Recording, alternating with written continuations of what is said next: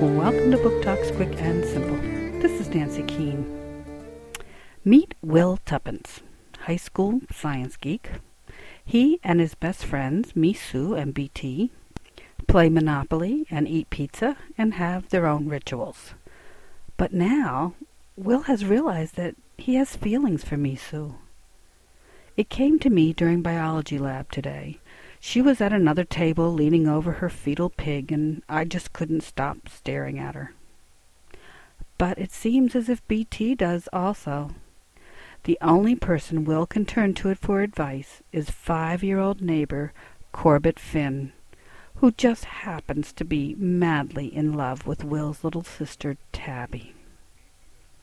Smiles to Go by Jerry Spinelli, Joanna Cotler Books, 2008.